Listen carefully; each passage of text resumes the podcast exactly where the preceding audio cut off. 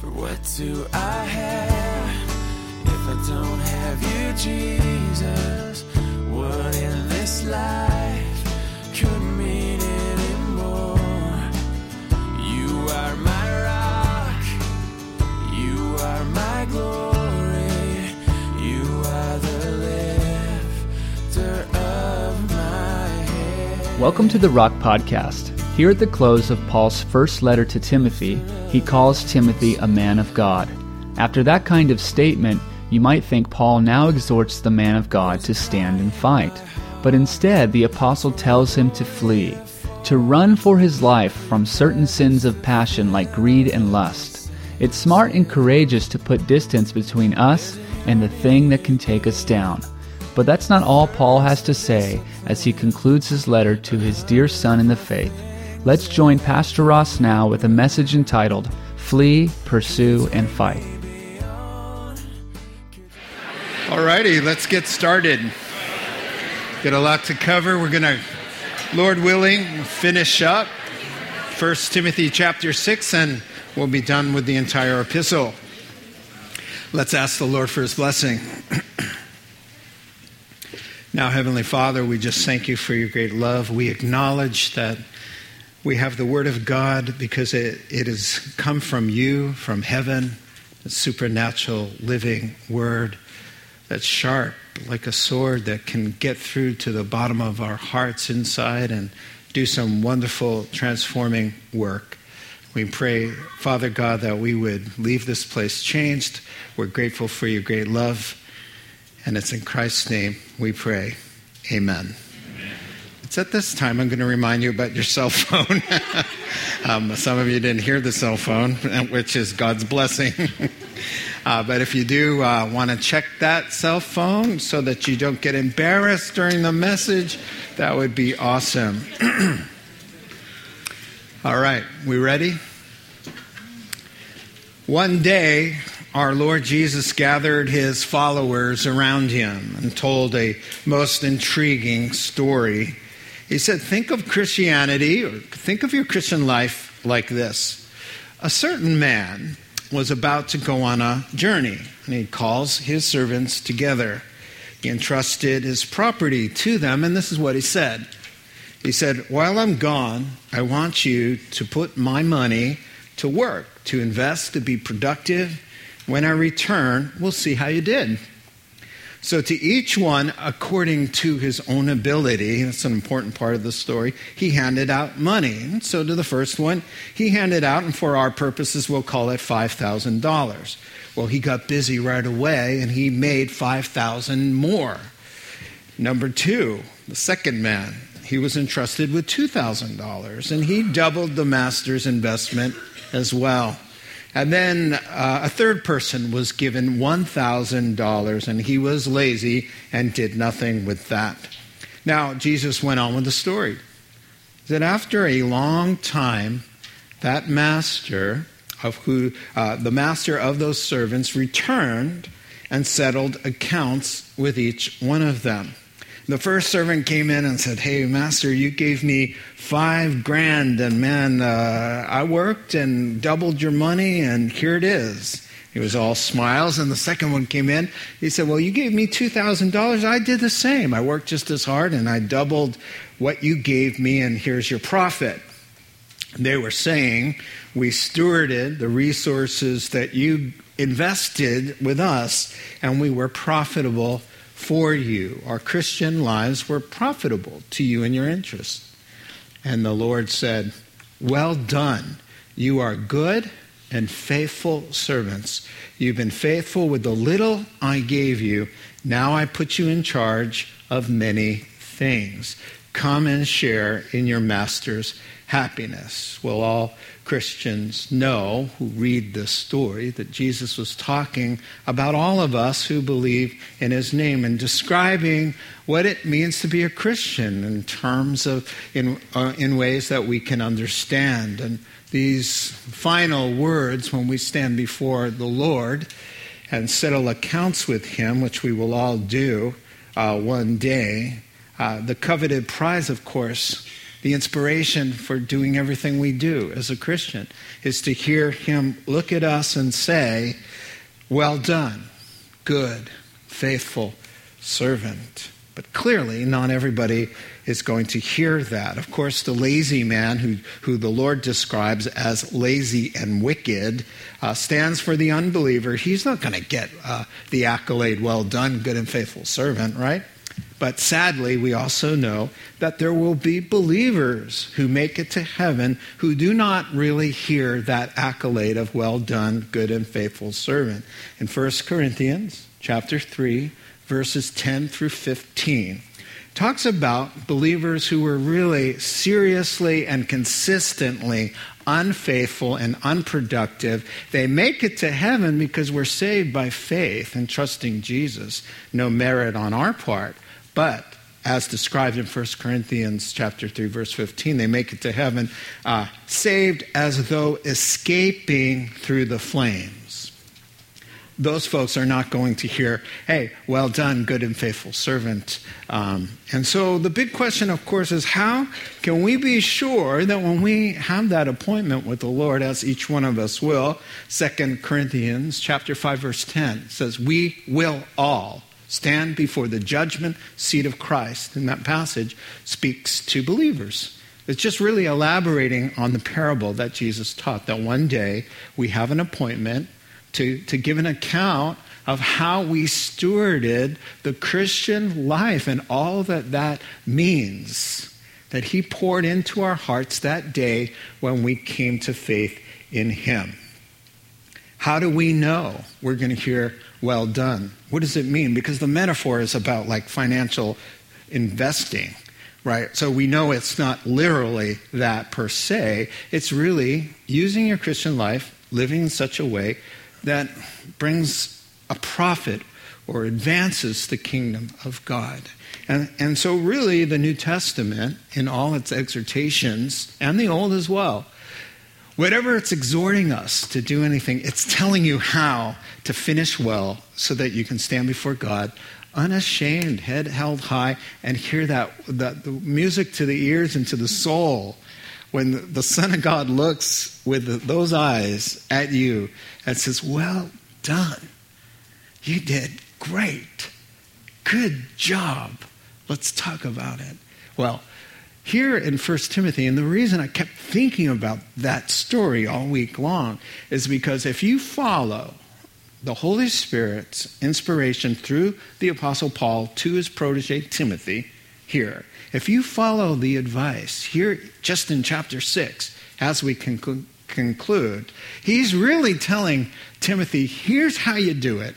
Here's how you stand before the Lord at the end of your life, and you'll hear him say, Well done, good and faithful servant. So if you are just joining us here to catch you up in chapter 6, because we pick up uh, around verse 11. Um, Paul really wants something better for Timothy than who he's been describing. He's been describing these false teachers who have kind of fell for some spiritual deception of the times went after money, just all kinds of foolish nonsense. And he's, he's, he's wanting something better for Timothy. So he always exposes the bad guys and then encourages Timothy. He, he exposes their bad theology and their wicked behavior, and then he encourages Timothy. And Timothy, of course, stands for us. And so he's saying, here's how they live. Now, here's how you should live. Verse 11. But you, man of God, flee from all of this and pursue righteousness, godliness, faith, love, endurance, and gentleness. Let's pause there. Now, Lord willing, I want to make it through the chapter, but really, you just can't rush through a verse like this because it's so key. So, the, here comes a list of imperatives, of commands, that if you do them, you're going to be faithful to the end. And number one would be flee. The man of God, the woman of God, the person who belongs to God, the person who's going to be faithful at the end, they know when it's time to get out of there, all right, to flee. So we're going to talk about that. He says, flee all of this, and we have the verse for you to reflect on while we're talking about it. He says, flee all of this. Well, all what? If you just joined us, you don't really know, so I'll tell you. He's been talking about, as I kind of mentioned, uh, teaching incorrect doctrine, kind of suckered into the new age, progressive, spiritual deception of the day called Gnosticism. It's very similar to our new age uh, philosophies. He said, don't, uh, don't get suckered into all of that. The craving for controversy and debate, uh, corrupt minds and greedy for money, and all of that, he says, but you, man of God, flee all of this. The first thing I've written down that encourages me that a man of God or a woman of God knows when to flee. Now, the, the first thing that really is important is that he tells him who he is. He says, But you, you're a man of God. I've been talking about a man of the world. We've been talking about a man who loves money. We've been talking about men who have corrupted minds, who have abandoned the faith, who are chasing after nonsense. He says, But you, you're a man of God. You're a woman of God. You belong to God. You're not like them. So, so number one, recognize who you are in Christ. You have to know who you are, to whom you belong, to live out your destiny. God is calling you to a different character, a different outcome, a different destiny. And He says, But you, you're not a man of the world. You're not a man of nonsense. You're not a man who, every time the, the hook gets lowered with some stupid worm on it doing a dance for you to bite, that you bite. Not you because you're a man of God. You're a woman of God. You're not like the world. You have to keep reminding Timothy because Timothy always forgets. Timothy always forgets. The second Timothy chapter 1, 6 through 8, he has to tell him, Stop being so timid. Always forgetting. He says, God hasn't given us the spirit of fear, bro. Power, love, sound mind, right? And then he goes on there. He says, and by the way, stop being so afraid. Stop being a coward. God hasn't given us that kind of uh, fear. Fan into flame. Fan into flame the gift of God that is in you. And then he says, uh, Stop being ashamed of me and my, my chains. And stop being ashamed of the gospel. He has to remind Timothy. And, and why does he have to remind Timothy? Because Timothy is like us. And that's why I think God is using Timothy here because we can relate to Timothy. If it were Paul, you know, Paul is so kind of out of reach. It's like a machine for God. You know, he's a superhero. He doesn't even feel real, but he is real. But Timothy is somebody we can relate to. So he says, You know who you are? You're a man of God. And man of God is never used in the New Testament, only two times. And they're both for Timothy. And why is that so? Commentators say because man of God or a woman of God, a person who belongs to God, is a title for all of us. All who name the name of the Lord. We are Timothy. We are Timothetes. all right? We, we are people of God. And so he says, hey, Timothy knows, man of God. he, he's, a, he's a Jew. His, fa- his father was a Gentile. His mom was a Jew. And his grandma, and he was raised in Judaism, so he knows the, the word, you're a man of God, like Moses. It's used 68 times in the Old Testament. For Moses, for David, for Samuel, for Elijah, for Elisha. What's he saying? He's saying, listen, you're in a place where you're feeling vulnerable, you're feeling weak, you're feeling like, oh, I don't know if I can take it. He says, but you're a man of God. It's your destiny. Moses had a lot of uh, competition. He had a lot of rivalry. He had the false prophet for hire, Balaam, you know, but he stood his ground. David had crazy King Saul chasing him down. Elijah had Jezebel and Ahab after him and 400 false prophets to deal with.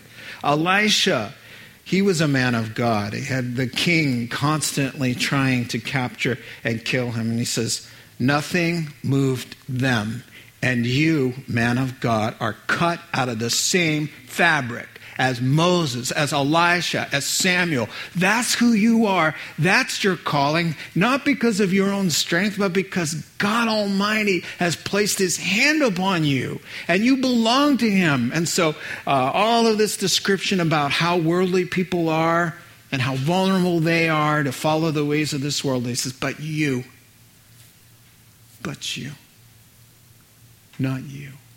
You know who you are, to whom you belong live up to your destiny. These six things that you have to pursue. So he says, Man of God, flee from all of this. So know what you should run away from. You know, normally you're supposed to stand and fight, and you think when he says, You're a man of God, so duke it out, right? He doesn't say that. He says, You're a man of God, so get out of there when you know it's smart to put some distance between you and the slippery slope. There are some besetting sins, sin, sins of passion and unbridled lust and, and greed. Those are things that you need to run away from. And that's not the cowardly thing to do, oh man of God. It's the smart thing to do. Uh, Joseph, well built and handsome, the Bible said. He's there in Potiphar's house. Potiphar's wife took a liking to him and tried to seduce him. And day after day, one day cornered him. And what did he do? He didn't try to reason with her. he got out of there. He got out of there. He fled. He's a Bible hero. There's nobody like Joseph in the Old Testament. He's a Bible hero because you, man of God, know went to flee. David was fleeing Saul. It's not, it's not a cowardly thing to understand uh, I need to put some distance between me and this thing. That is brave, that is wise, that is smart, that is good. And so uh, he goes on. He goes on to say, now pursue. Now, what's interesting to me, so if you're taking notes, number one is flee, number two is pursue. That's an active verb. Now, what is he saying there? Pursue these qualities that you're supposed to be adding and growing and increasing in your life, you don't have them. Why would you be chasing down and trying to implement something that you already have? You're supposed to be growing in your Christian life, and these are just six very important characteristics to have. And the first one is righteousness, and that has two meanings. Righteousness is, first of all, a gift. I have Hebrews chapter 10 and verse 14 that shows you that there's one side of righteousness that's, that is freely given. When you trust in God, you are put right with Him. That's a free gift. It righteousness that comes by faith. Now look at the by one sacrifice, Jesus on the cross, he made perfect forever those are being those who are being made holy. So this is called the already but not yet. All right? See, look at your verse. He made you perfect, perfect forever. Done when you believed. Now you're being made into the man and the woman of God that is your destiny. When He put the Holy Spirit in you, He calls it a down payment for the good thing that's going to come. I have a second scripture there in Philippians there that just shows this. Only let us live up to what we've already obtained. So when he's asking you, back to the original verse, to add into your life righteousness, he's talking about doing the right thing because of who you are, who you have already been made. You're seated in heavenly places, you're already there. Now he's just saying, make the choice day to day to live according to who you really are, who you're becoming, who God made you. And in one sense, who you really are. Be true to yourself. Listen, you always hear this to be used in an ungodly way. I have to be true to myself, and then they sin. No. To be true to ourselves is to deny the sin and the weakness and the worldliness and that which is common to all men. That is what we do. We deny that part of ourselves and we accept and we and we blossom into the person that God wants us to be, our destiny. And so godliness just means to be like God. We're supposed to be like Christ. Christ is fullness of deity in bodily form. Colossians 2 9, which means God poured himself into a human body, and that's Jesus, and he's our example. So if he's saying, hey, I want you to add to your life, pursue godliness. So the next time somebody insults you or offends you, act like Jesus. The next time there's a job that, that needs to be done, that's humble, that nobody wants to do it, let's say we are godly.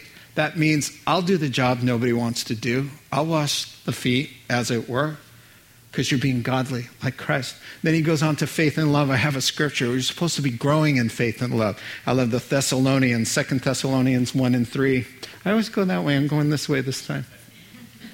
We ought always to thank God for you, brothers, and rightly so, because your faith is your faith is growing more and more. And the love every one of, of you has for each other is increasing. We work at everything. We work at our budgets. We work at our career. We work at, at, at our, uh, on our bodies, you know, some of us. Not me. I just lay around and eat. But and read books. no, I ride my bike. I work out sometimes, whatever. Don't start me down that path. Okay, so so well, what, we're supposed to be thinking, pursuing, uh, uh, making an aim, having goals of these kinds of things, growing. I'm just asking you, are you growing in your faith? Faith comes by hearing the word of God. You can grow that way right? Are you growing in your love for Him and for others? It goes on. I can't spend any more time than I already have, but um, two general safeguards there in your text. It says, so back, yeah, thank you. Uh, endurance. He says, add to your faith, pursue this endurance. Yeah, I love this. Proverbs 24 10. Get ready. If you falter in times of trouble, how small is your strength? Now, have you ever read that and thought, that sounds like an insult. You know why? It is. it's kind of a smack. It's a little poke. It's a little jab. What is wrong with you? You a little trouble comes your way, and oh, I can't take it. Oh, uh, oy vey, please stop. He's talking to Jews. It's the Old Testament. He's saying, "Are you serious, person of God? A little trouble, and you will like a little wilted pansy? I'm, I'm, I meant the flower, the flower that falls over. I'm getting in trouble. Stick to your notes. Stick to your notes. Let me read this verse to you in New Living Translation. You are a poor specimen if you can't stand the pressure of adversity. Now, listen. Uh, Jeremiah was whining one day to God, and the Lord said, You know what, Jeremiah? If you've raced with men on foot and they've worn you out, how are you going to compete with horses? If you stumble in safe country, how will you manage in the thickets by the Jordan? That's Jeremiah chapter 12. Here's what he's saying If you think this is bad, how are you going to handle it when things really get tough? Endurance. Endurance means to remain under. Two words in the Greek.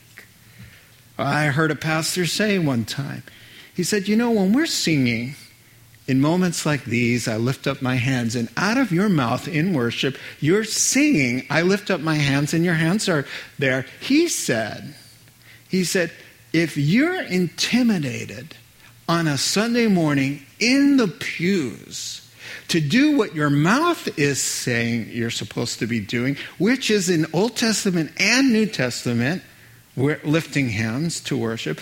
If you're fighting a, a, battle to do that among the brothers and the sisters, please, how are you going to handle the workplace?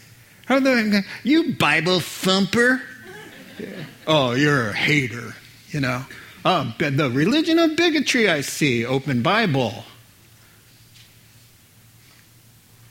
If you falter, in times of trouble, how little is your strength? So he says, Timothy, pursue endurance.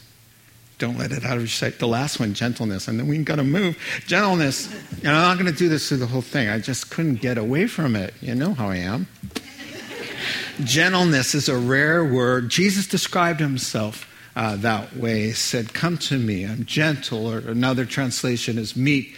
It, it means a soft hearted strength. You know, it doesn't mean weakness because, you know, don't mess around with Jesus. Read Revelation. Uh, he is not weak. Here's a nice quote, and then we'll move on. The faithful servant must be able to serve God amidst the ups and downs, the bumps and bruises of life, dealing with difficult people, undeserved criticism, offenses, frustrations, with a soft heart, kindness in your voice, grace in your actions, and a smile on your face. It's defined this way ferocious, unyielding, overcoming kindness. Because nothing will short circuit a steward, a faithful steward of God, like becoming bitter, cold, uncaring. And there's a lot of reasons that we tend to get that way. He says, Timothy, but you, you're a man of God. You're a woman of God out there. Guard your heart from getting cynical and uncaring, but kind. You'll go further. You will hear, uh, what is God going to say to somebody who's been rude and uncaring all their lives? Well done, good and rude person? I don't think so. All right? That's why I keep going to these texts, right? Again, I know I shouldn't do this, but I have Second Peter chapter 1, and Peter's in on this conspiracy too. Here's what he's saying. For this very reason, make every effort, make every effort. This isn't Paul, this is Peter. To add to your faith goodness Oh, don't stop there. Goodness to knowledge, and knowledge, self control, self control, perseverance, perseverance, godliness, and godliness, brotherly kindness, and to brotherly kindness, love. For if you possess these qualities in increasing measure, they will keep you from being ineffective and unproductive in your knowledge of our Lord Jesus Christ. There you have it. Keep pursuing these kinds of things that at the end, he will not say, Wow, you weren't very productive. Hey, I gave you two, but what happened there? Right? So that's pretty important. Okay, so uh, here's your list of things to keep working hard at um, doing what's right, becoming like Jesus, trusting God, loving Him and others, toughening it up, going the distance, and remaining kind. All right, now a bigger chunk, 12 through 16. Now he's going to say, he said, flee. Then he said, pursue. Now he's going to say, fight. Fight the good fight of faith.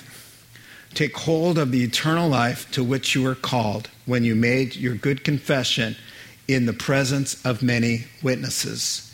Uh, I'm going to go ahead and read a little bit further, but we'll come back to that.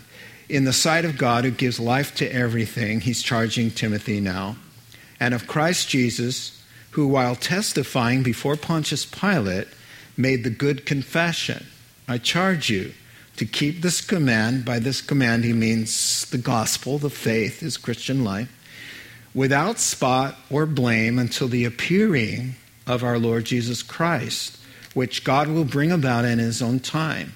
God, the blessed and only ruler the King of kings and Lord of lords, who alone is immortal and who lives in an unapproachable light, whom no one has seen or can see, to him be honor and might forever. Amen. Okay, so we're making some headway here. So, number three, the third command is fight.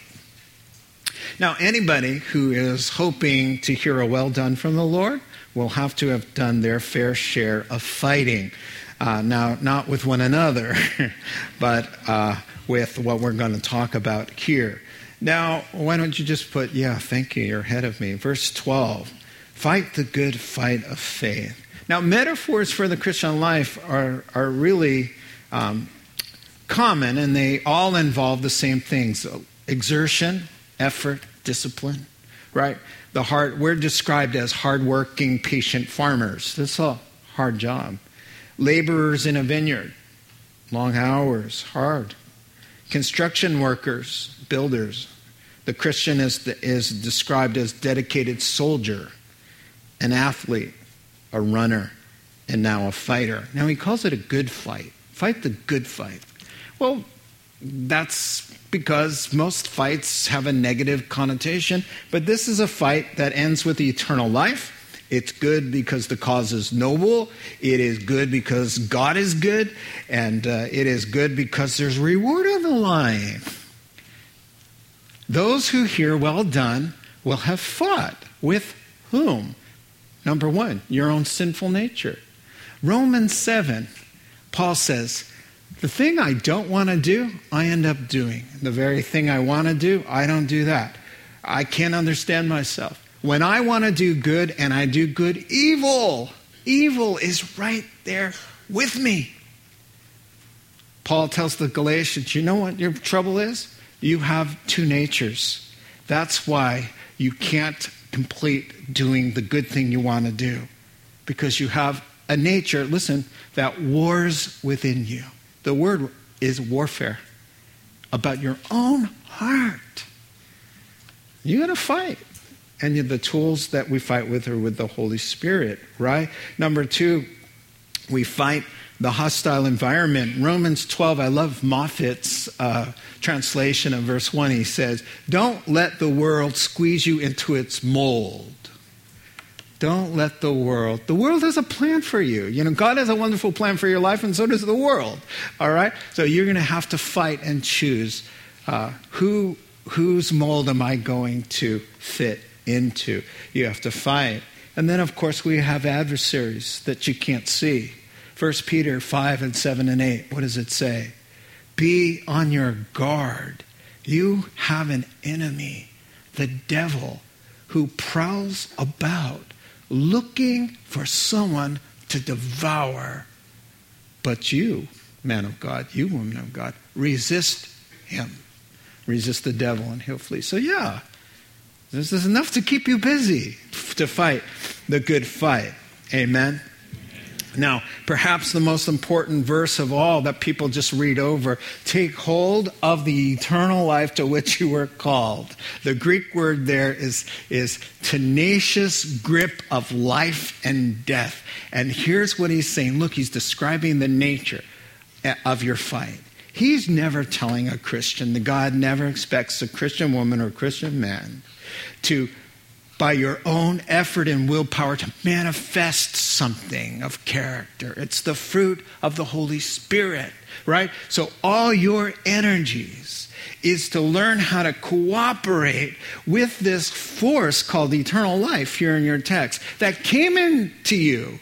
On the day that you opened your heart and came to saving faith, something happened and it was bigger than you and it came in in the power of the Holy Spirit, the one who created heaven and earth his spirit came into you and he says, Take hold of that, grab onto that, and work in cooperation with him. Let him have his way, let him increase. Here's your work letting him increase and you decreasing, you putting your sins to, the, to death, putting on the new person, taking off the old. That's your work. Your work is cooperating with this power. I, I like what he said. Paul, Paul Philippians 3.12. He's, he's telling Timothy to do what he does. He said, Not that I've already obtained all this, I'm pursuing, I'm working, or have already been made perfect, I'm growing. But I press on to take hold of that for which Christ Jesus took hold of me. Acts chapter 9. I'm on my way, minding my own business, ready to go persecute some Christians, and this hand from heaven just took hold of me, grabbed me by the scruff of my soul, and said, Paul, you're coming with me. And I just said, okay. And I took hold of that hand, and that hand and I and me, we're working together. I am working with everything in me to hang on to Him. That's what he's saying. He's saying again in Colossians chapter 1 and verse 29. Look, check this out. To this end I labor. That is a very strong Greek word. To toil with sweat, to strain. Struggling with all, whoops, his energy, which so powerfully works in me. All your effort is in saying yes to Him and no to you. That's the secret. Uh, I'll tell you this, I've mentioned it before, an illustration of this. Uh, we lived in San Francisco and the kids were little. Uh, we lived across from uh, Ocean Beach. We used to go up and run the dog up, up on, uh, as soon as Skyline Boulevard goes up, and there's a, just a cliff overlooking the sea, and a lot of hang gliders use that area. And you could go right up there and watch them just take a few steps off, as insane as they are, and just step right off. And one day I got into a conversation with somebody, and he was holding up his hang glider, and it had a crossbar on it, and it looked to me like he was carrying the cross, and it looked very heavy. And I said, That thing looks heavy. He goes, It is. it is. And he had beads of sweat, and he goes, Man, he's dragging it. And I said, It reminds me, I'm a Christian, it reminds me of the cross. And he goes, Oh, yeah, yeah. Yeah, it's heavy. It's a heavy cross. And then he goes, You know, funny thing, though. He goes, at first, I'm thinking, I'm carrying it. I'm doing all the work. And then I take a few steps, and then I realize it's carrying me. And he steps off, and he soars. He's harnessing the power of the wind. That is the Christian key. The Christian key is to cooperate with the Holy Spirit that's inside of you to take hold of the eternal life. And at first you're thinking, oh, I'm carrying it. I get the cross. I got to die to this. And then suddenly, whoosh, you're soaring with the Lord. You're doing things you never dreamed. You're being the person that you never thought you could be and always wanted to be. It's an amazing thing. He's not asking you to come up with a hurricane, you know? He's not asking you to create the wind. You know, there are a lot of Christians who are trying to create the wind. He's asking you, work to harness the wind. I got all the power you need. Trust me, cooperate with me, die to yourself, and let me carry you to do great things. And so it goes on. Do we have the second verse, 13, there? Fight the good fight of faith, take hold of eternal life to which you were called. When you made your good confession in the presence of many witnesses. Now, listen, watch, there's two good confessions. Verse 13 in the sight of God, who gives life to everything, and of Christ Jesus, who, while testifying before Pontius Pilate, made the good confession. Now he's going to charge him. So here's what he's going to, how he's going to inspire you to do all of this hard work, to work with the Holy Spirit. He's going to say, Remember your beginning and remember what's coming. Remember the start, remember where this is all headed.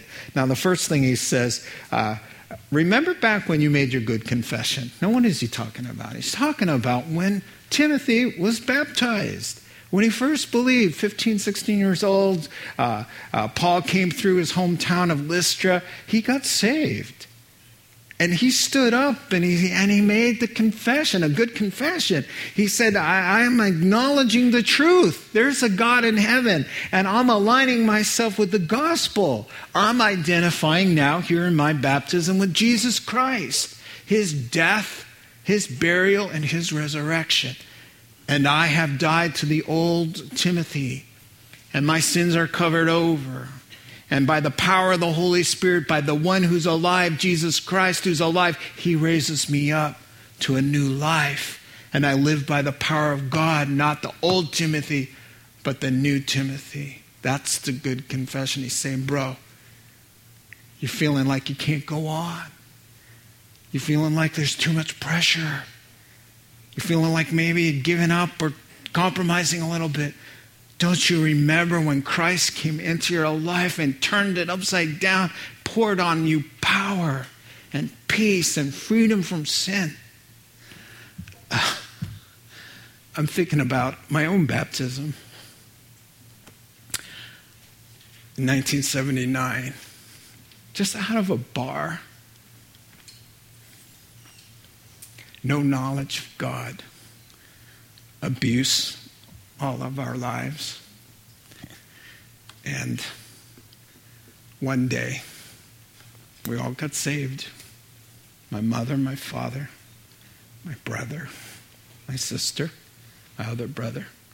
We all got in the same baptism tank at church. that water was so dirty from our sins.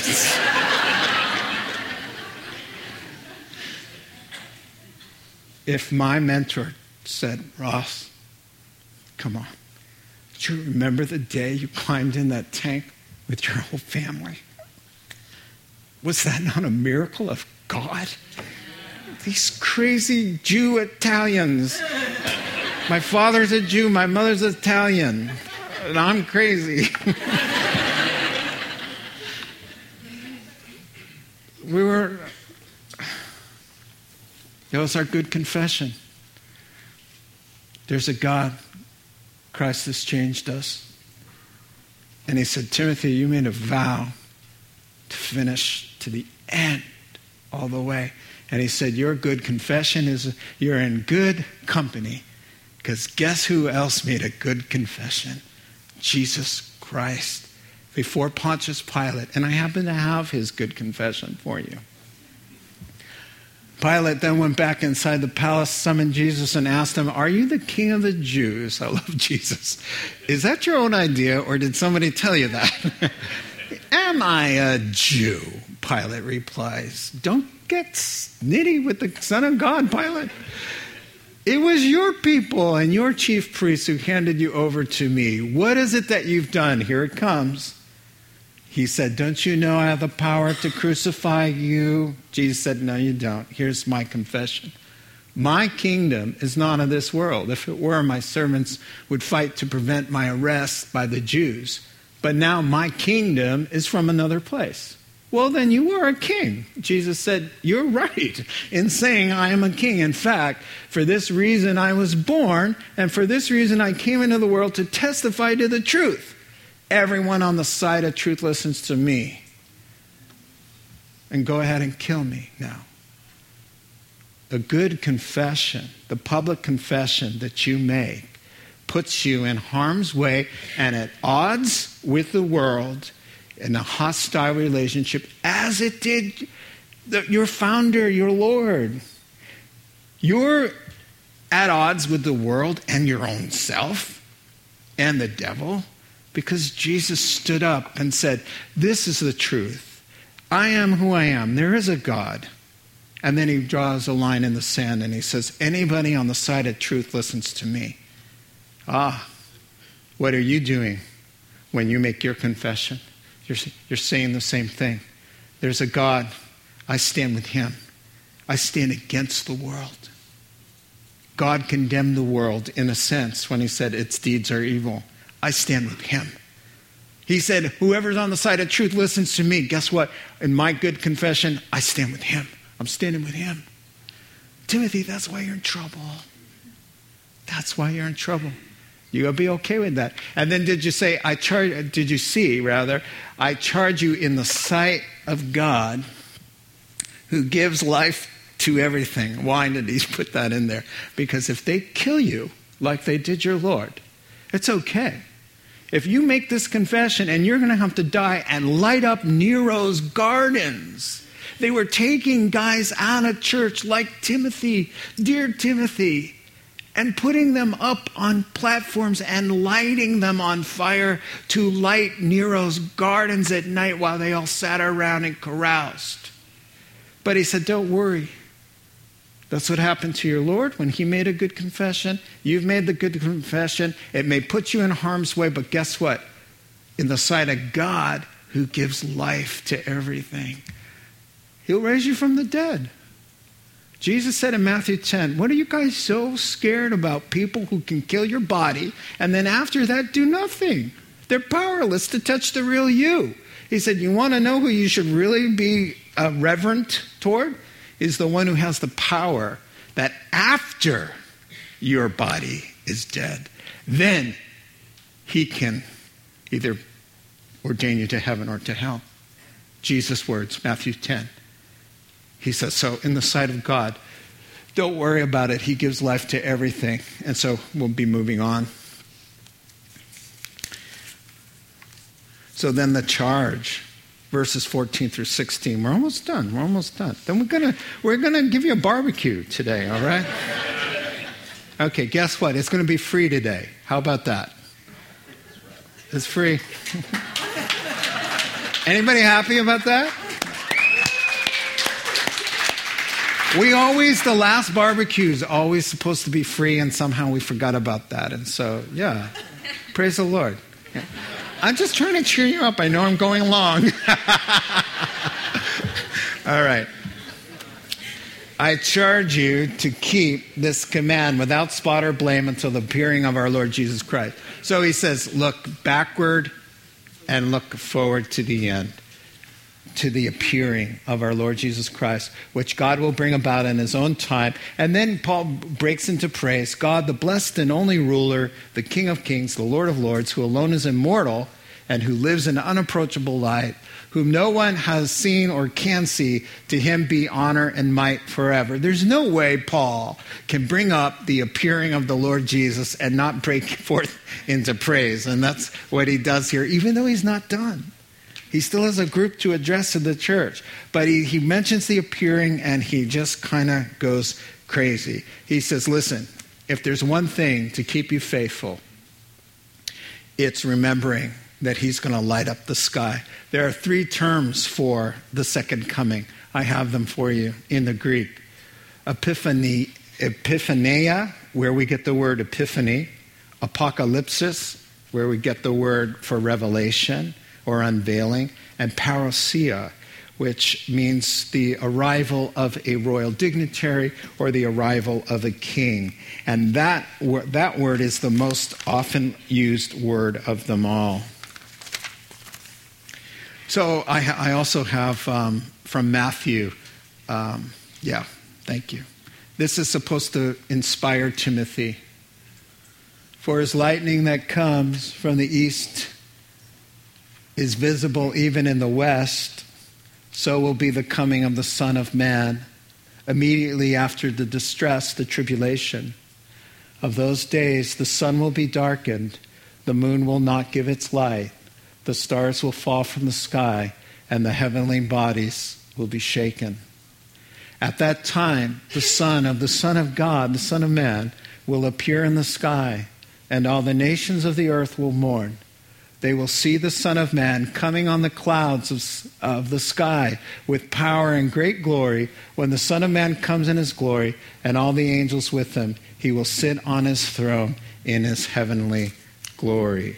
So, if you really believe that, that ought to inspire you to remain faithful and true to your calling. Two things he says in, in the text keep yourself from uh, moral stain and live above reproach. And those are two things that Timothy has to take to mind. And then the, the, the beautiful doxology. He's got Nero on his mind because he's the king of the world at the time. And he says, Blessed be God. He starts thinking of the second coming. He goes, Our God, the blessed God. It means the happy, the good natured God, as opposed to this bad hearted one. Uh, the only ruler. The Lord says, Who is like me? The King of Kings, the Lord of Lords, a beautiful title that the Lord Jesus has on the side of his robe when he appears. Then he says he dwells in unapproachable light, that he has this fire, this blazing brilliance about him. And also in verse 16, a lot of Christians wonder about this. Nobody can see God in his essence. No human eye, no human being. We're finite creatures. We're not equipped for it.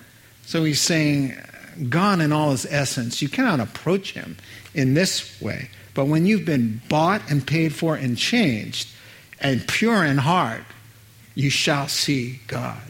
But it's an amazing thing of that we will see him when this is his nature. So praise done. We don't want to forget one last group he wanted to address. Let's get this through.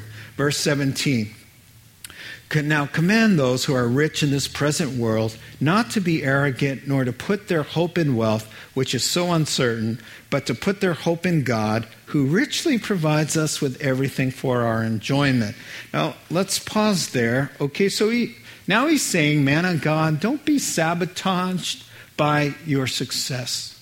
And he's going to talk to one last group in the church those who have money. Now, listen, he's balancing things out now because he's been talking about the love of money, which is evil. Now he's just talking about people who happen to be blessed by God with money, which is not a, a sin.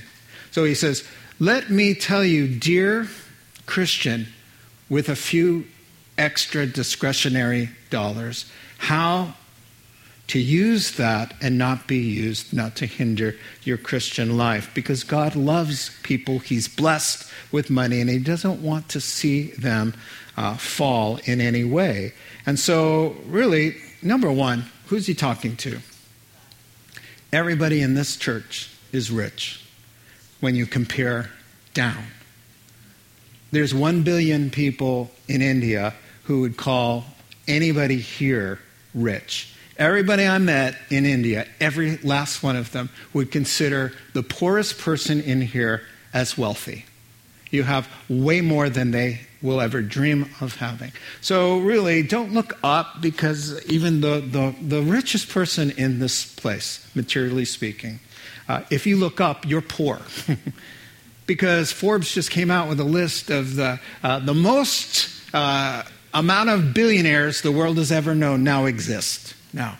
So the richest person in here is poor if you look up. But if we look down as we should be looking, we are the ones. Anybody in Timothy's time would look to you and say, he's talking to them here, right? And, and uh, when I was a kid, when you said someone was a millionaire, oh, oh man, it was like a millionaire. You know what? Today, if you said someone's a millionaire, you know what that means? It means they own a starter home in Santa Rosa. Come on, people. Come on. So the first thing he says, he says, don't let, you know, uh, nothing causes somebody to be a little bit arrogant than a whole bunch of zeros in your bank statement. I mean, a whole bunch of zeros followed by, yeah, a whole number. Thank you. You need the whole number in there to make that work. All right. He says, don't be arrogant. He says, oh, come on. It's so uncertain. Don't be, don't feel like you're better than anybody else because you ha- happen to have more than they do. Proverbs 23, 4 and 5. Don't wear yourself out to get rich. Have the wisdom to show restraint. Cast but a glance at riches, and they're gone. They'll sprout wings and fly away. Even great fortunes have been lost in 24 hours. And uh, our hope is not to be in the money. He says, watch out for that. Watch out for feeling superior, and watch out for putting your hope uh, or banking on your money there. Now, verse 18. Uh, Oh, by the way, says, trust in God who freely gives us all things to enjoy. God wants us to enjoy. You know what? You can you can rise before dawn, look at the watch the sunset with your cup of coffee, your open Bible, your cup of tea, whatever it is, and you can have more enjoyment in your heart than somebody who's on the Greek islands, you know, partying with the Kardashians. I don't know who or what they are. but I know everyone wants to be like them apparently in the world. But you, but you, man of God, but you, woman of God, right? Better is a meal with a little vegetables, with God's love, than a steak and lobster dinner where there's strife and unbelief and envy. That's a paraphrase of one of the Proverbs there. So, okay, so verse 18, we're closing down. Command them to do good, to use their money, to be rich in good deeds, and to be generous and willing to share. In this way, check this out. This is Jesus teaching. He's elaborating. In this way, they will lay up treasure for themselves as a firm foundation for the coming age, so that they will not, so that they may take hold of life that is truly life. Be generous. use your funds to help advance the cause of Christ. There are so many ways to do that. Be sensitive to the Holy Spirit who says, Listen, I've blessed you so that you can be a blessing. And one of the reasons God blesses generous people is because He knows that they're going to be generous. And that's why He gives to givers. Because He wants it to be dispersed and to help people. And He knows who He can trust. That's the secret there. Now, interesting. Now, we have one last scripture from Matthew about not storing up your, for yourselves treasures on earth, Jesus speaking, where moth and rust destroy, and where thieves break in and steal, but store up for yourselves treasures in heaven where moth and rust, rust don't destroy, and where thieves don't break in and steal. For where your treasure is, there your heart will be also. Here's what he's saying. Listen, Paul just said, you can't take it with you. You come in penniless, you go out penniless. But evidently, you can send some on ahead. And here's how you do it you exchange the money into the current currency of the place you're going. When I went to China, I pull out some dollars. There's a lot of, oh, no, no, no, we don't take those. They're worthless here in some areas. What you need is Chinese money, yuan, right? That's what you need. The Bible says you can't take your dollars to heaven. But you can go to the Heavens Bank and say, I'm going to this country, and I hear they don't take this, but they do take good deeds. So I'm putting this amount of money on a good deed here, right? And it goes through. Lays up a tre- treasure. Go back to the verse. You lay for yourself a firm foundation for your next life there's going to be reward there. So, as I told first service, there was a, a man who blessed a, a man in our congregation back in Calvary, uh, Petaluma. Uh, he, everybody knew him, and it was just a delightful family. And they were having car trouble and blew up on the freeway. It was a big mess. And the guy, you know, he, he has means, generous. And he found out about it anonymously, went through the church, and they got him a nice car. It was a used car, but it was reliable, right? So you could be thinking, now I'm out five grand. He's not out five grand. He exchanged five grand into heavenly currency. That when he gets there, that five grand meant something. It's actually there waiting as some kind of accolade from the Lord, some kind of blessing. That's what he's saying. It's not what the pastor's saying. I'm telling you what he's telling you to do. Amen? Amen. I just hate it that we can't even talk like this because there's been so much abuse, you know, and so it makes it hard to say. So now he says, okay, Timothy, it's time to go. And he says the last verse there.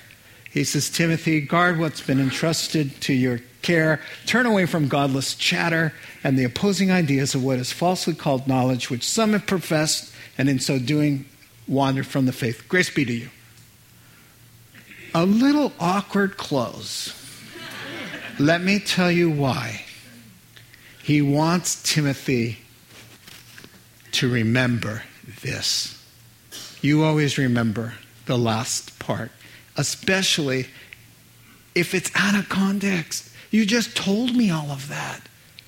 But he's talking about the rich. I don't want you, you're not rich. I'm not talking to you. I want you to remember what's really important. Goodbye.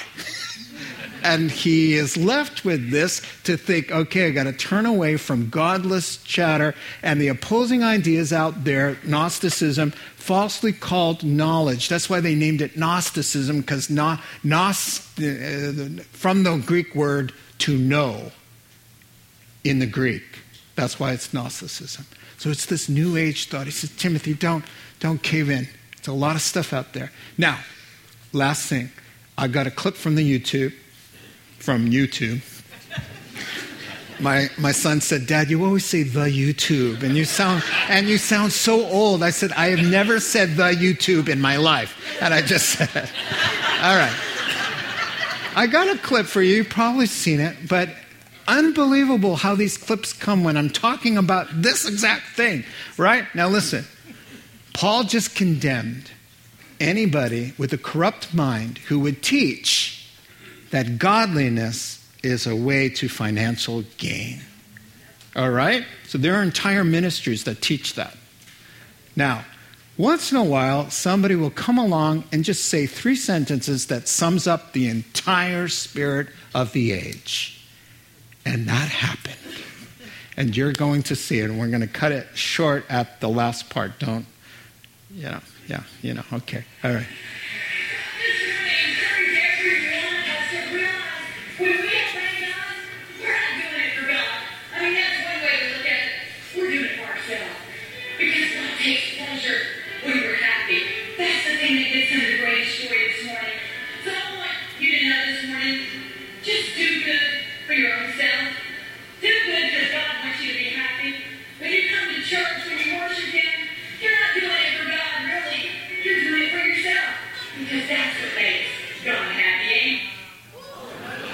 Okay, now I just want to show you how that how subtle this deception is. Because there's a Colosseum there and they all have Bibles on their laps.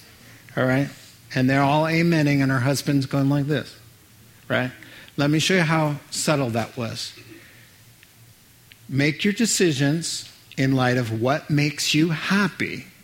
Then God will be happy because he wants you to be happy. Wow. turn it around, and you'll find out we are to deny ourselves, pick up our cross, and follow Him and please Him. And in pleasing Him, we become happy. Amen? Amen. All right, now I'm going to play it with Bill Cosby's comment at the end. You didn't know Bill Cosby had something to say about this.